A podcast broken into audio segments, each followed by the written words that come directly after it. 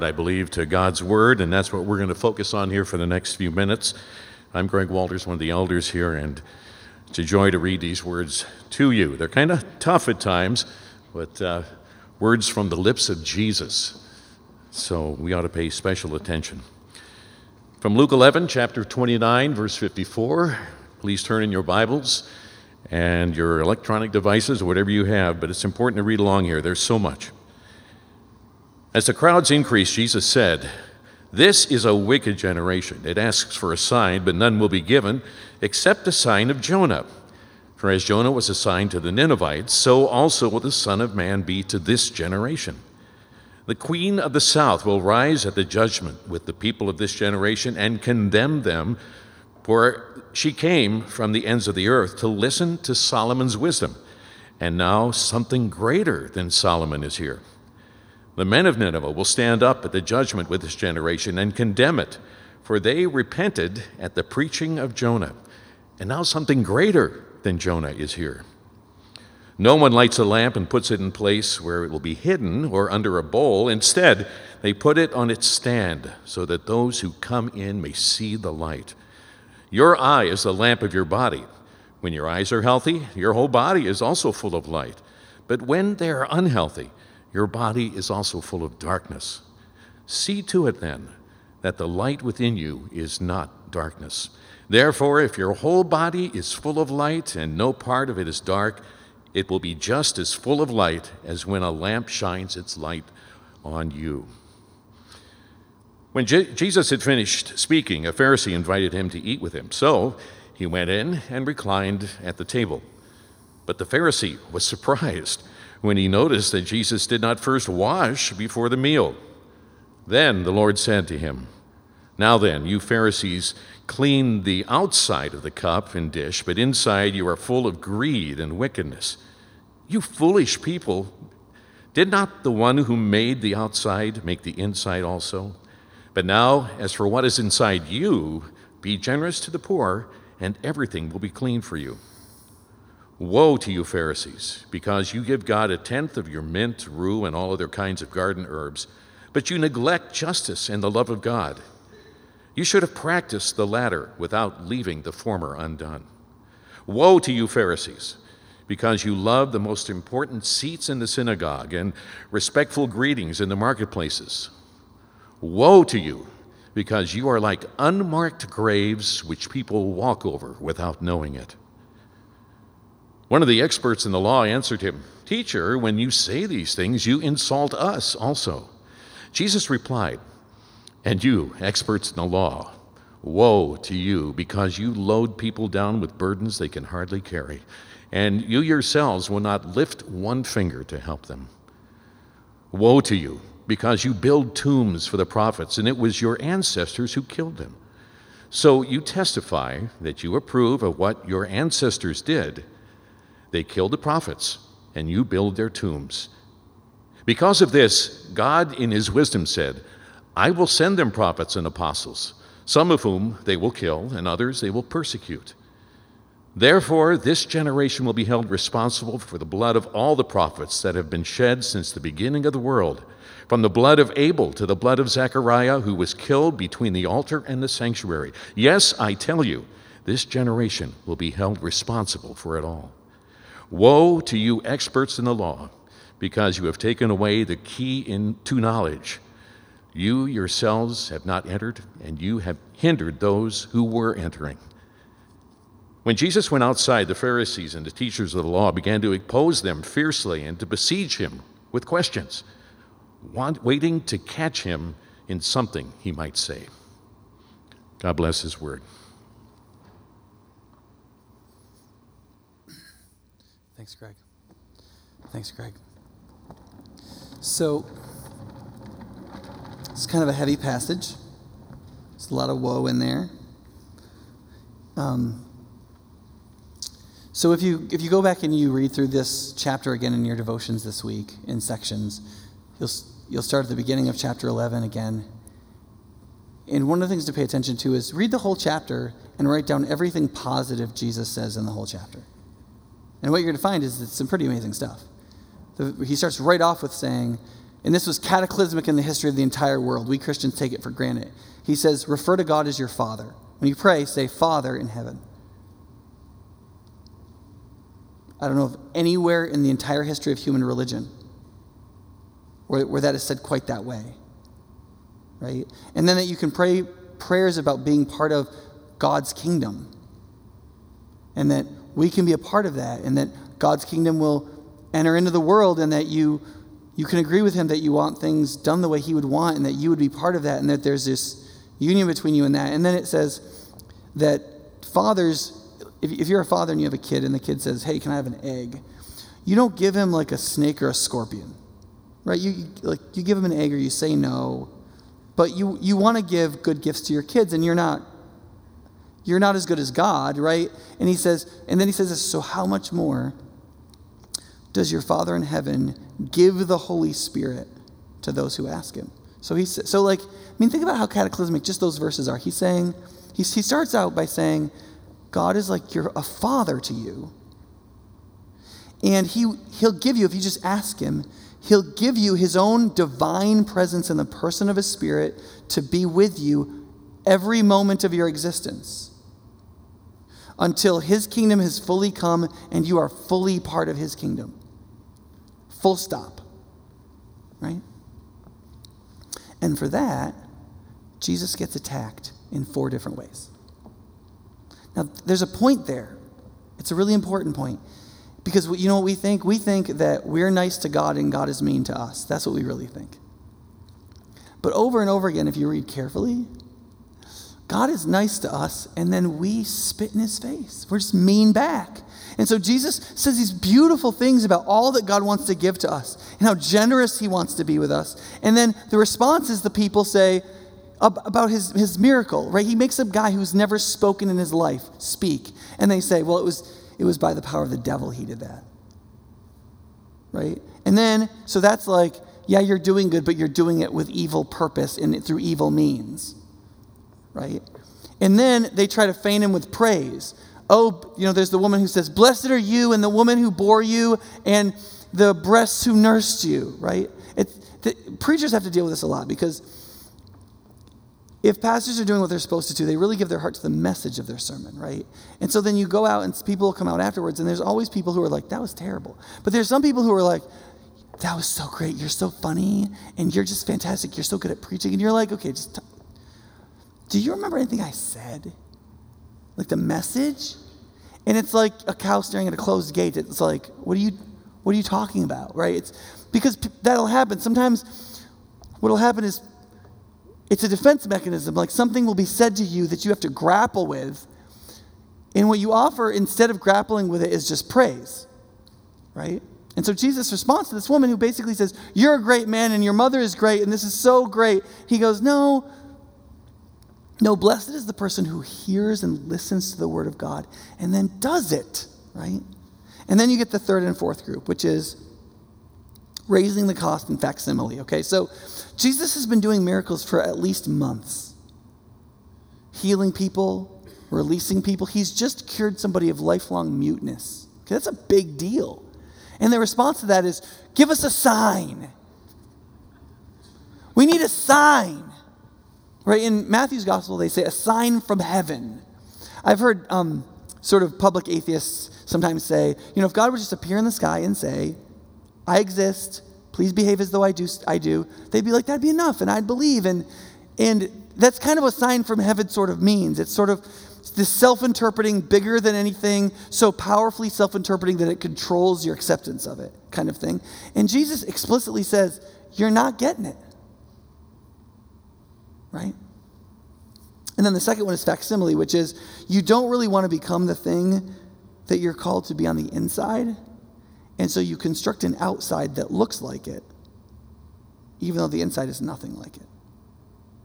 Um, one of the people I like who speaks publicly, I'm just going to leave very vague, wrote recently on the, on the Hebrew Bible, and he said about the Hebrew Bible, the Hebrew Bible focuses only on the external behaviors and so you shouldn't beat yourself up about all the stuff that's going on inside of you.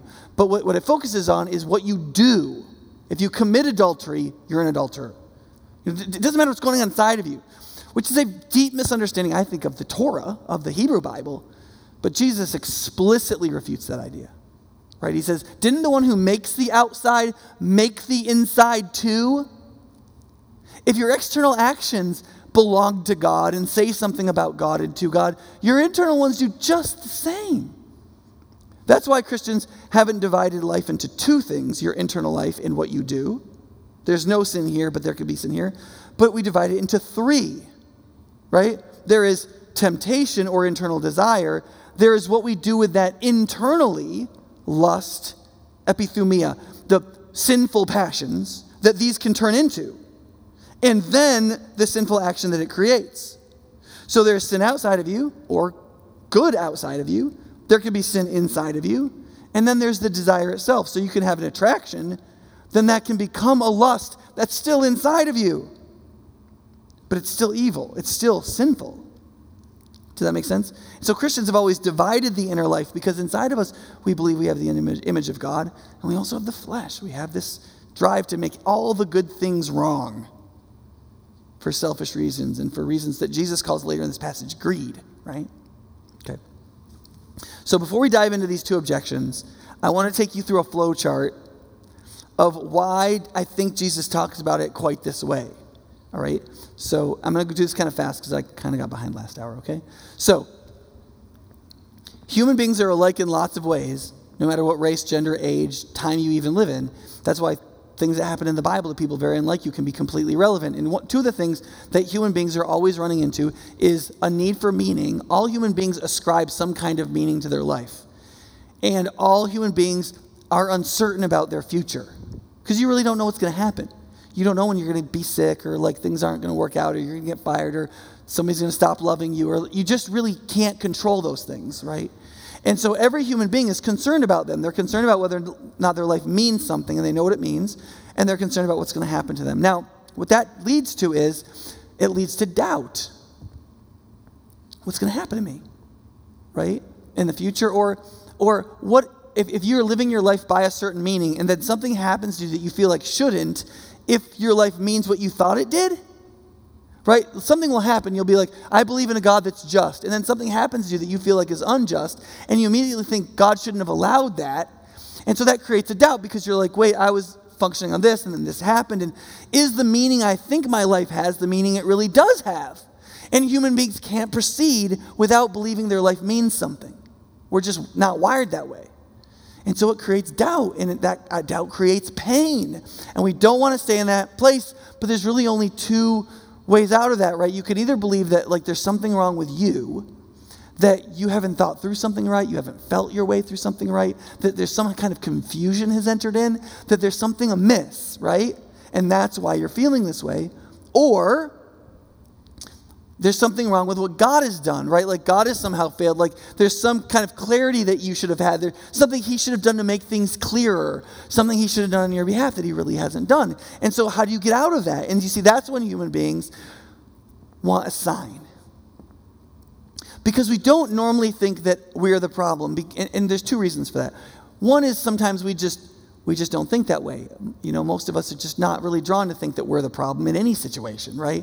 But more than that, even if you're humble enough to say, well, maybe I'm the problem, it's very difficult to do an autopsy on your own brain. You know what I mean? I, like to, to sort out your own consciousness with your own consciousness it's almost impossible. Like your mind is an extraordinarily complicated thing.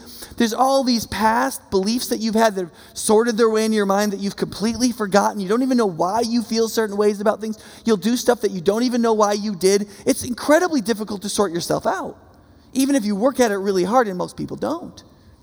And so, and so if you try to do that work, if you just try to get inside your own head, it's often more confusing than not, and you can't find what's wrong. And if you find something that's wrong, you'll find something related to that that you, you felt like you did that means that God should have done something still. And so you end up turning to God and saying, Where are you in all of this? And so you think that maybe God will live up to, you know, fill in his deficiencies if you use prayer and you say, God, there, but you won't say it, you won't say, God, you've done these deficiencies, but you'll say something like, I feel like I need some help. I feel like I need some clarity. I feel like I've been kind of left out to dry. Can you help me? And you'll ask for some kind of sign. Some people will ask for more specific, some people less specific, right? Now, sign is a very difficult word because it's something that points to something else, which means you already have to assume an interpretation on it, right? If a sign isn't a thing, but it points to a thing, you have to already believe in and know and assign the relationship between those two things, which means anything could be a sign or nothing could be a sign. And worse than that, it's very difficult to know when a sign is also a test. Because in the Bible, signs are fine, tests are not. If your sign is a test, you ain't getting one.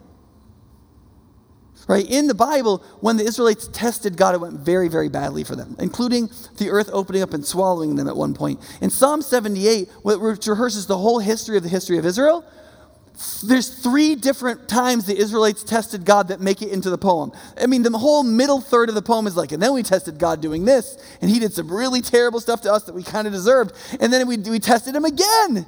And basically, he's like, we did it three times. Three times. If you do something three times, you're not learning. Do you understand? You're not learning if you do it. If you do it once, okay. If you do it twice, you weren't fast, but maybe you're not dumb. You do it three times, you're not learning. You understand? And you see, well, you're usually like, well, sometimes I've asked God for a sign, but it's not a test. Really?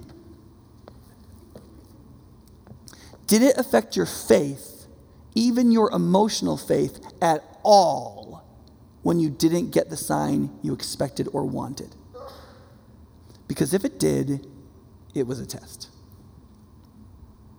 You see, if you ask for a sign and you don't get it, and there's any negative effect at all, it was a test.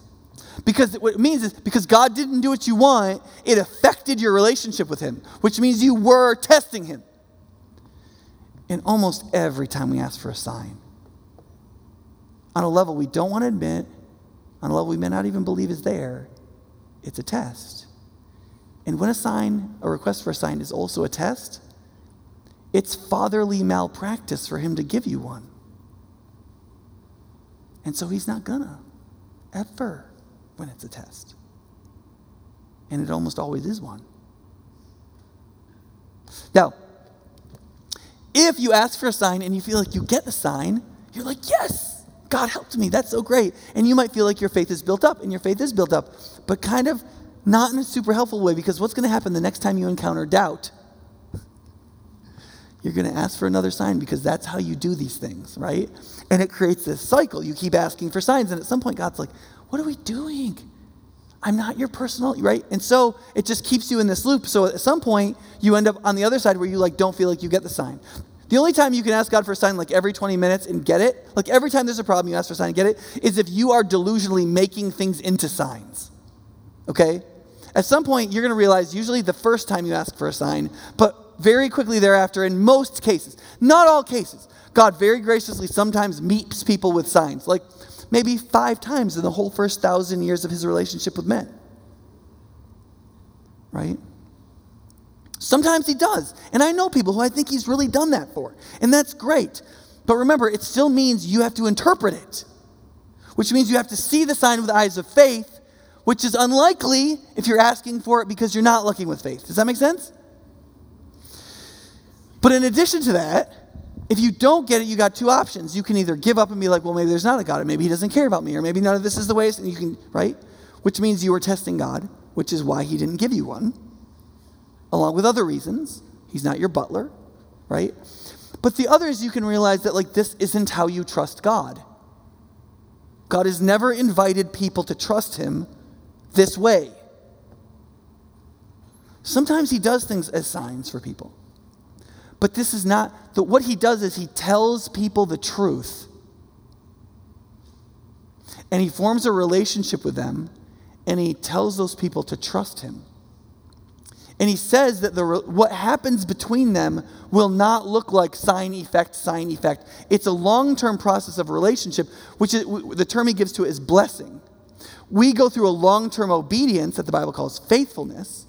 And God does a long term action on our behalf called blessing. But you can never fully equate the two. They're, they're shy to one another so that you can't play games with God, so that you can't ask for signs as tests, so you can't treat God like He's not God. Does that make sense? Which leads us to look more carefully then at what He said about himself, about how he relates to people, and maybe most importantly, what he said about people, about how they deceive himself, about what he says to people. like the very place where we need the revelation is how do we deceive ourselves in such a way as that we always ask for a sign, which is really a test, when what God is really calling us to do is to believe him in what he's said. Does that make sense? Okay, great. And that gets back to this idea that Jesus calls the eye, which we'll get to in a minute, okay?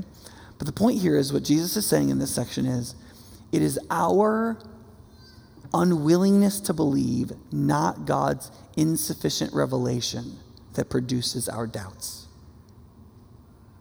If you think the reason you have doubts is because God has been stingy in how much he has given in self revelation, Jesus is saying you're wrong, and God isn't going to meet you generously in that bad attitude. Do you understand? When we have a really bad attitude towards God about something, usually God doesn't do the thing we demand, just like you wouldn't with like a toddler or a teenager, right? Or a bully, right? Like anybody who's like trying to bully you, the number one rule is you always, you never give in, you always resist, they get nothing, right? Or when you're parenting, when your kid is rude, they get nothing. Even if they want dinner, they get nothing. You never back down to a bully, or you just encourage them to be more, more, terrible. Whenever anybody has a bad attitude, you don't give them what they want, no matter what, no matter how reasonable the request is, because you're just going to make a bigger monster, right? And so when we have monstrously bad attitudes towards God, the number one thing He's required to do to love us is to not give us what we want. Does that make sense? Okay, so let's go through these so there's three things Jesus basically says in this passage. If you if you take all the different things he says and you narrow it down to three basic messages it sees. One is you aren't getting anything but the truth. Two, either your eye is going to be sincere or it will be evil. That there's one place where all these questions come down to, and that's the place you have to see to. Right? And the third is if you give away the inside, everything will be clean. That shouldn't make sense yet, but it will in a few minutes. Okay. So those are the three things. Let's look at the first one. The first one is you aren't getting anything but the truth. So Jesus explicitly says, so, so several verses earlier, they had said, He's casting out devils by the devil, and we want a sign. And so first he answers the devil objection, and now he's answering the sign objection, but he's waited till more people have come over. That might be because this is a more common fallacy that human beings give their hearts to, right? And he says, This is a wicked generation. Now that's a very important line because what that means is this. If you ask for a sign the way these people are asking for a sign, a sign that's essentially a test, it's not morally neutral. You see, a lot of people ask God for signs and they think it's morally neutral. I don't really know the way forward. I have these questions. I have these doubts. I'm going to ask for a sign. Maybe God won't give me an answer to the sign, but you know, maybe He will, and who knows? Maybe it's morally neutral. And what Jesus is saying is, is He's saying, if it's this kind of sign, if there's any bit of test in it, then it's not morally neutral. It's actually an expression of wickedness. Right? And he says, and he says, listen, you're not going to get any sign but the sign of Jonah. Now you might you might think, well, that's so they want a sign. It sounds like he's going to give them one, Nick. It doesn't sound like he's being all that. He's talking tough but it looks like he's going to give him a sign. No. Okay, so imagine this. Let's say you were, you were a man and you were married for a while and you forgot your anniversary. And you get to the end of the day of your anniversary and your wife says to you, like you're brushing your teeth, and she's like, So did, did you forget this was our anniversary? Right? And you're a little you're a little upset by this, and so you you give the like, I'm gonna use feminism on my behalf answer, and you're like, look, it's our anniversary. We both got married right? Like, you didn't do anything for the anniversary. Why is it, right? I didn't, yeah. You know, she, she's like, I didn't, you know, did you, and so you say to her, did you get me an anniversary gift? And if your wife says back, I'll give you an anniversary gift, you're not going to get a gift. okay? You're not about to get a, a gift. And if it, you, you, get something, you're, you're, you're not going to like it. Um, Right? And, and that's kind of what Jesus is doing. He's, he's like, You're not going to get a sign. The only sign you're going to get is the sign of Jonah, which means you're going to get the kind of sign you don't want. You're going to get something that I count as a sign, but that you don't count as a sign because of your bad attitude. Now, now that doesn't maybe not make entire sense because you're like, well, what the sign of Jonah? Well, like everybody knows the sign of Jonah, right? Jonah was the guy who like got swallowed by the big fish, right? Like he was disobeying God, and then he, they threw him overboard because God made this big storm, and then this big fish swallows him, right? That's not that's pretty weird. But then the weirder part is three days later, the fish spits him out alive on the shore, and you're like, I don't know about that, right? And that's not something we've done a lot of experimenting with, you know. So I proposed that as like a doctoral dissertation for seminary, Old Testament thesis, that I would like capture 10 or 12 people and get them swallowed by fish and we'd just see what happens. And then we would know if we should interpret the passage miraculously or, or just like in, interestingly. And it was rejected. No scholarship money. Anyway, so, um, so that's, that's, and so, um, and in Matthew's gospel, Matthew records Jesus saying, As Jonah was in the fish three days, so the Son of Man will be in the belly of the earth for three days. And you're like, That's the, that's the sign. The sign is the resurrection, right? How many of these people see the resurrection? Almost none of them. How many of the Ninevites saw Jonah get spit out by the whale or the fish or the whatever, the large marine creature? None of them, right? You just got to know some geography. It's not like it's not like Assyria is on the Mediterranean coast and they were all like the Assyrians were down by the water having their crew regatta, you know? And like this fish comes under the boats and they all flip over and it spits out this guy who goes flying through the air and lands in this puff of sand and he gets up and there's all these Assyrians with their twirly beards and he's like, "Where am I?" And they're like, "You're Assyria." And he's like, "What?" Well, I have a message for you from God. And they're like, Well, you came out of a fish. This must be good. And like, then he's like, You should quit killing people. And they're like, Okay, that's not what happened. Assyria is an entirely landlocked country that's like 600 miles from Israel, completely eastern north inland. When Jonah bought his, his boat ticket, it was for Tarshish, which is modern Gibraltar or lower Spain. So he gets on the boat. He's sailing for Spain, right? God sends a storm. He gets thrown overboard. He gets swallowed by the big fish. The fish swims him back, probably to the Israeli coast. Maybe spits him out like 20 miles from where he got on the boat. He's like in Caesarea Maritima. He's like, dang, right? And then he's got to travel 600 miles or 700 miles to Nineveh across basically desert, not ocean, until he gets to this place and then he preaches listen, God's going to kill all of you in 40 days.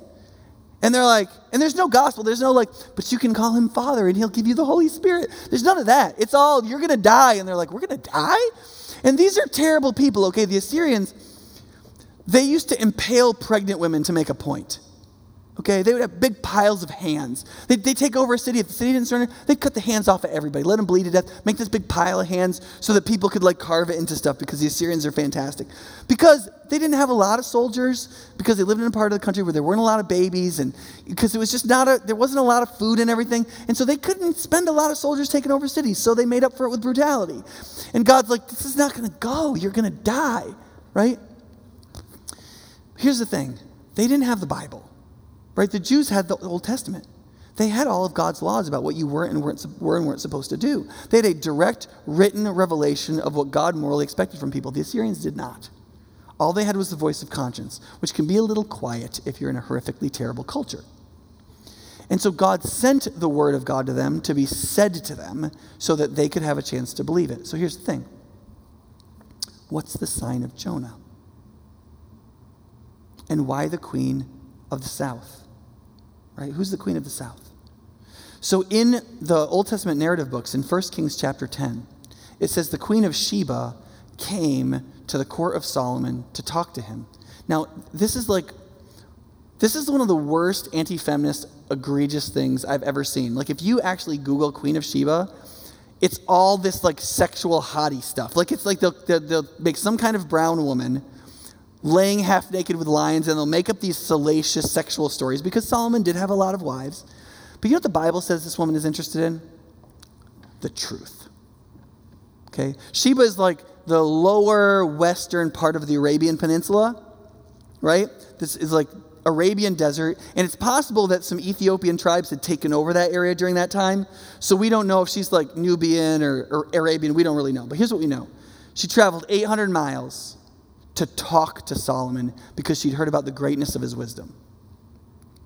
And it said that she spent a long time just plying him with question after question, the hardest questions she could think of. And it said no question was too hard for Solomon. And that when she'd asked him everything that was in her heart, she learned the, she learned the truth. She learned wisdom.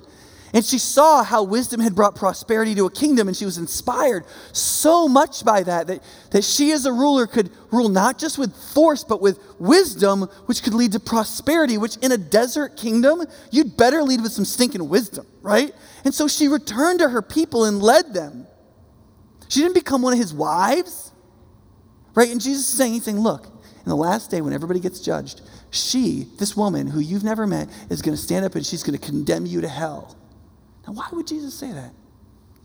He says it's because she traveled from the ends of the earth to hear the truth from Solomon. What was the sign? Do you get it? What's the sign? The sign is the truth itself. The truth is its own sign. Now, if you're young, you might be like, what? Listen, you get old enough and you live in a world where people just lie to each other constantly and you get hurt enough by enough people lying to you and taking advantage of you, and you see how rare it is that a person, any person, tells the truth every time they open their mouth and tells the truth with every action of their body, you will realize that that is just about a self authenticating miracle. And you will realize that the seed of your belief lies in your conscience, your capacity to recognize what is right and good and true. And what Jesus is saying is, He's saying, listen, the sign of Jonah and the condemning sign of the Queen of Sheba is that both of them, Jonah preached the truth, and these horrifically evil Ninevites believed it. They repented. And therefore, they were saved. And the Queen of Sheba came from 800 miles away because she wanted the truth. She was willing to travel and to risk her life so that she could talk to a person she had heard might know the truth. And she came at whatever cost and she gave enormous gifts so that she could hear the truth. And he said, These people will stand up on the last days. And listen, the Assyrians were horrific murderers. And Jesus is saying these murderers, these people who have impaled and killed, cut off hands, dismembered people, will stand righteous on the last day and they'll look at you and your entitled unbelief and they will say, You are going to hell. And they'll be right. Do you see that inverse? Like we think, no, no, the impaling murderers, they're, they're probably going to hell. Like I have a little bit of doubt. Um, God should understand that. Do you see how crazy this thing Jesus is saying is? He's saying, no, no, no. When they, that they heard the truth, they believed it. When you hear the truth, you refuse to. That's the difference. That's the only one that will matter in the end because of the atonement of Jesus. Because Jesus dies for all sin. All sin. The only sin that condemns is the unrepented of sin, the unforgiven sin. And so the most damning thing in the world is entitled unbelief. It's the, actually the only thing that's damning in the whole world. And so, what Jesus then basically says is, He's like, okay, listen, therefore, everything comes down to your perception of the truth and your willingness to believe it. And the problem with you receiving the truth actually isn't that you don't have access to it or that the world is too confusing. The fundamental problem we all have is actually a moral problem. Now, think about that. That's very helpful because if, if all of your confusion is just bound up in the confusion of your own mind, there, it's very difficult to think how you might be able to sort that out. But if the problem, one of the things that's creating all of that confusion is a moral problem, right? That's very different because you can, you can let that go. You can repent of it. And then you can bring clarity into that place, and that clarity can begin to work its way out. And so Jesus uses, and, and this paragraph is, is admittedly a very difficult paragraph. And I think that what you should do with difficult paragraphs in the Bible is to read them over and over and over and think about them over and over and over and assume that the thing that's difficult about them is their poetry, is their interrelationship. And if you can tease it out, you will find great things in it. It's an incredibly revelatory paragraph. And it, but it will only reveal itself to those who believe in it enough to look at it and look at it and look at it until it gives itself to you.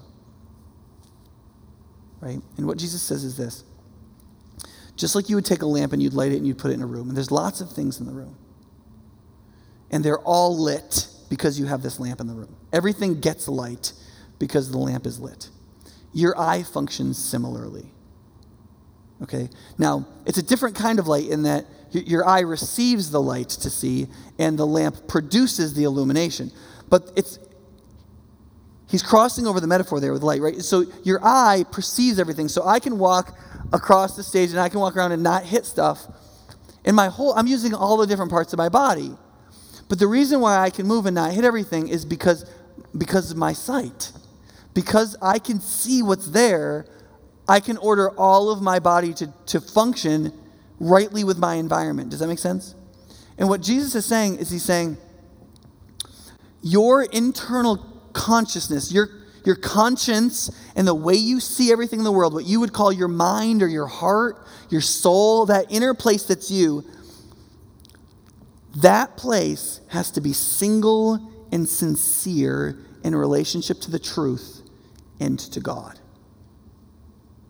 And the great war of, the, of human existence is to fill it instead with self centeredness, which produces greed, which always leads to dishonesty.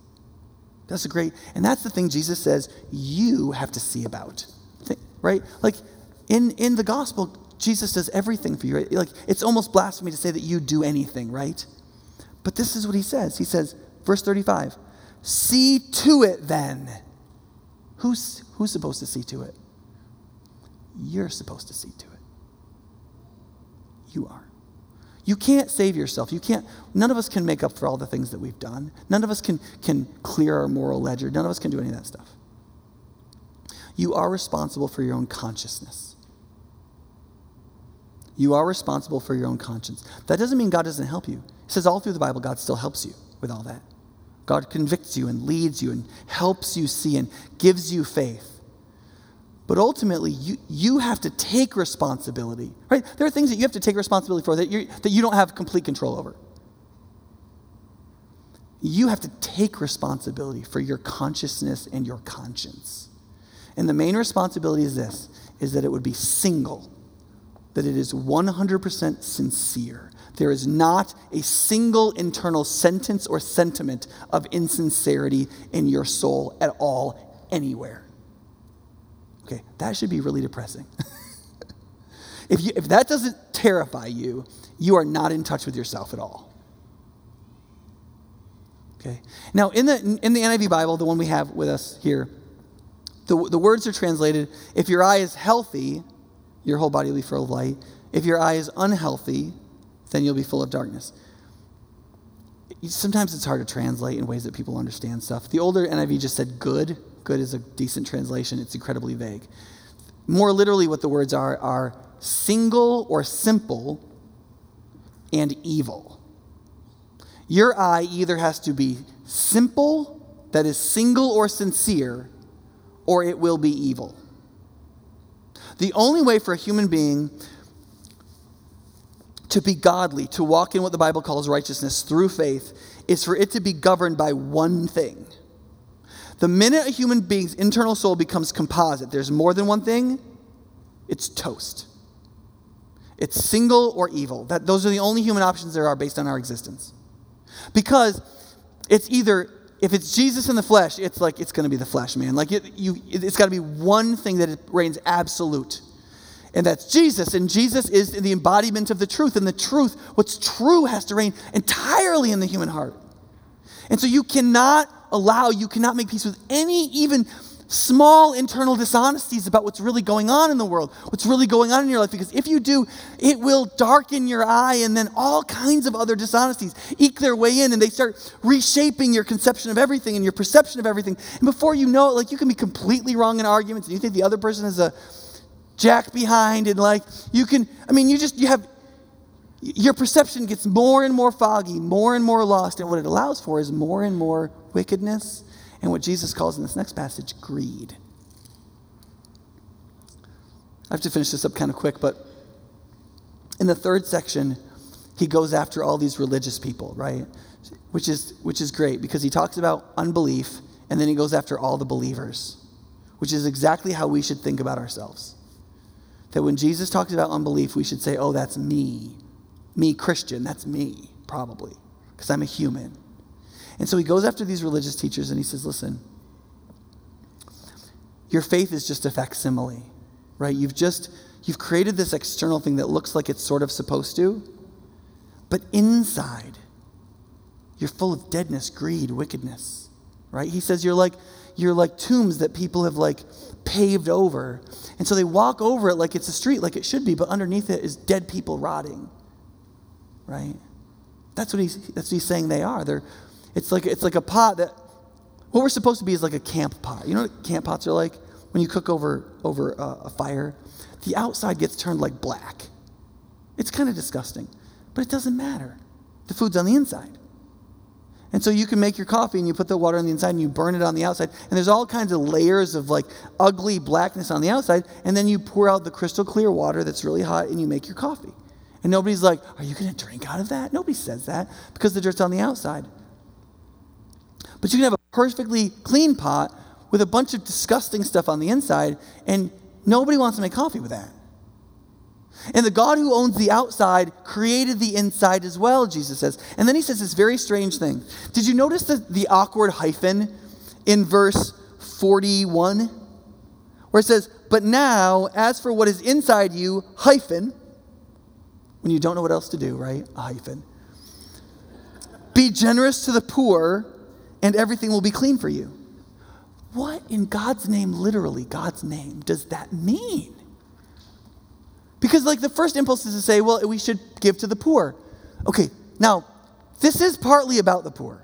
Because part, part of what's going wrong is these people are not treating the poor well, but they're taking all the benefits of their authority and they're not using their authority according to their responsibility to give the poor what they require. Now, that's there, but it's, it's actually about more than that. It's about everything. It's about everything. It's about the fact that if you don't give everything that is inside of you. If you retain for yourself a space for yourself to define it for yourself, you're going to die. The only way to live is to give it, give everything in the inside away. Give it all like it's alms. Like, there, like there's that, that homeless guy that you don't like that looks at your, life, your wife weird down on State Street. It's like taking all of your money and like putting it in his like thing. It's, it's that reckless a kind of behavior. It's the, it's the idea that you have to give over everything. Everything that's inside of you, give it all to the poor. Right? That's, that's a metaphor. Do you understand? It's, that's not literal. You're not supposed to excrete things on them. It, what it means is, is that, and the literal word is alms. It's like to charity, to like charitably, like that it goes out to good. He's like, take everything that's inside you and let it go out to good. Let yourself be entirely self forgetful and therefore unselfish. And if you do that, if you accept the truth, if your eye is true, simple and sincere, and if you give all that's inside out self forgetfully to others by means of the truth, everything will be clean. Your behaviors will be fine. The things that you choose, your choices, the way your heart functions, it'll be clean. It'll be, it'll be fine. But, but the only way the human heart can be free, the only way that it can, can receive God as its Father, the only way that it can become the dwelling it can be for the Holy Spirit, the only way that it will really pray, God, your kingdom come, your will be done on earth as it is in heaven. The only way that it can, it can do that, the only way that can happen, the only way it cannot demand signs is that if it accepts that the sign of God is his truth spoken that we must believe. Believing and taking God at his word and seeing that is the truth, that that truth makes our eye single and orders everything in our life into sincerity toward God and his truth. So that there's a oneness and, and integrity inside of us. So that we're full of that light rather than darkness. And then if we take everything that's inside us, so we don't keep it for ourselves in greed, but we pour it out towards what God loves and cares about only then can we live in faith. Only then can we live according to the truth. And only then are we really going to walk with Jesus. And only then can our attitude really be changed. It's the only way you'll ever have a good attitude about life and about yourself and about others and about the world you live in is if you take God at His word, you let that become the single sincere truth that's guiding you, that pushes out all the self made falsehoods. And then you take that which that sincere place that God has given you inside and you pour it out self forgetfully for others. In faith in Christ. And you'll be free. You'll be full of the Holy Spirit and you'll delight in calling God your Father. And your life will have all kinds of doubts that won't really bother you that much. And you can walk every single day with your Father in heaven according to his kingdom, enjoying and keeping in step with his Spirit. One of the, the acts of that is the Lord's Supper that we do together as believers, where you take, we, we have to keep coming back to this ritual where we say, Yes, right, this is your truth, God, the gospel, the death and resurrection of Jesus. Where am I insincere in accepting him as the truth? And how do I receive him and give him away to others? And so in this ritual, we declare the death of Jesus, his broken body, and his shed blood. And we declare that we believe in it and that we ask God to nourish us in the truths of the gospel. And so the band is going to play, and we're going to have um, we're going to have you come up and re- receive communion yourself. So you'll come up and you'll take bread and you'll take the cup and you'll go back to your seat, and then you'll take it when you're ready. Does that make sense? When you do so, you should remember that the bread, Jesus said, "This is my body, which is broken for you. Do it in remembrance of me." And of the of the cup, which represented His blood, He said, "This is the blood of the new covenant." which is shed for you and for many to take away sins. Do it in remembrance of me. And allow that to be so complete in you that it is, a, it is your one thing. And see what God does in your heart if you allow your eye to be single. Let's pray. God, as we as we come to this and as we receive these, um, help us as we take these things and we reflect by ourselves this morning. Is, are there ways in which our heart isn't single towards you?